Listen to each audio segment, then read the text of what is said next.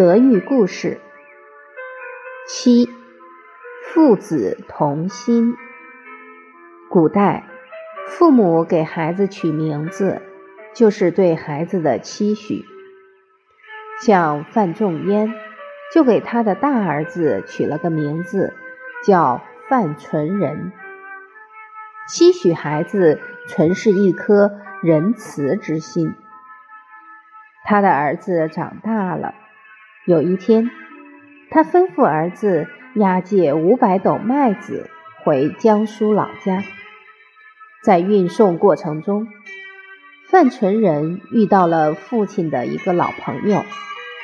在交谈中，了解到父亲这位故友家庭状况很不好，父母都还没有安葬好，女儿还没有出嫁。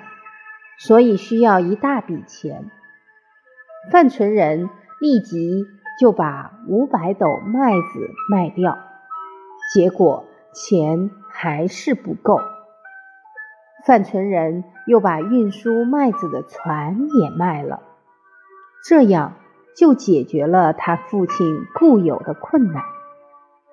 后来他就回京城向父亲报告。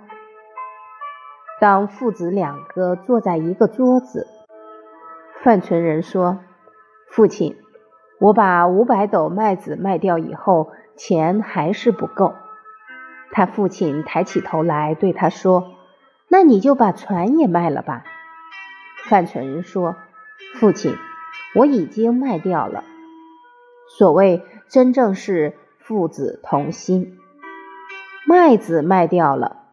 船也卖掉了，仁德之风，相传八百多年，久传不衰，就是最丰厚的果报。